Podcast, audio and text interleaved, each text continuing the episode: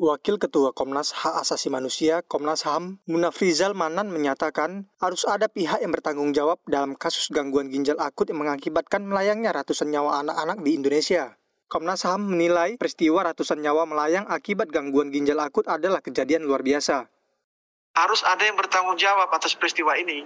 Jadi kami eh, mendukung dan mendorong pihak-pihak yang memenuhi unsur pertanggungjawaban pidana agar dituntut pertanggungjawabannya.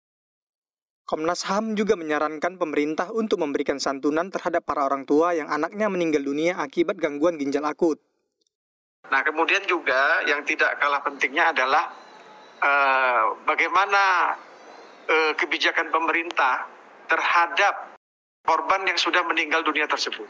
Ya, apakah ada kebijakan untuk memberikan katakanlah eh, santunan, kerohiman kepada mereka ya karena ini peristiwa yang tidak dikehendaki. Selanjutnya, pemerintah diminta agar menyampaikan perkembangan informasi terkait gangguan ginjal akut secara transparan kepada publik. Pasalnya, publik berhak mendapatkan hak atas informasi terkait penyakit yang telah menyebabkan nyawa ratusan anak melayang. Sehingga kami berharap agar penyampaiannya disampaikan setransparan mungkin, apa adanya, tidak ditutup-tutupi sehingga kita bisa mengetahui secara pasti ya eh, bagaimana perkembangan terhadap masalah ini. Menurut Komnas HAM, kejadian ini harus dijadikan pelajaran agar tidak kembali terulang di kemudian hari. Pemerintah harus bisa memperbaiki tata kelola sistem pengawasan terhadap obat dan makanan secara komprehensif.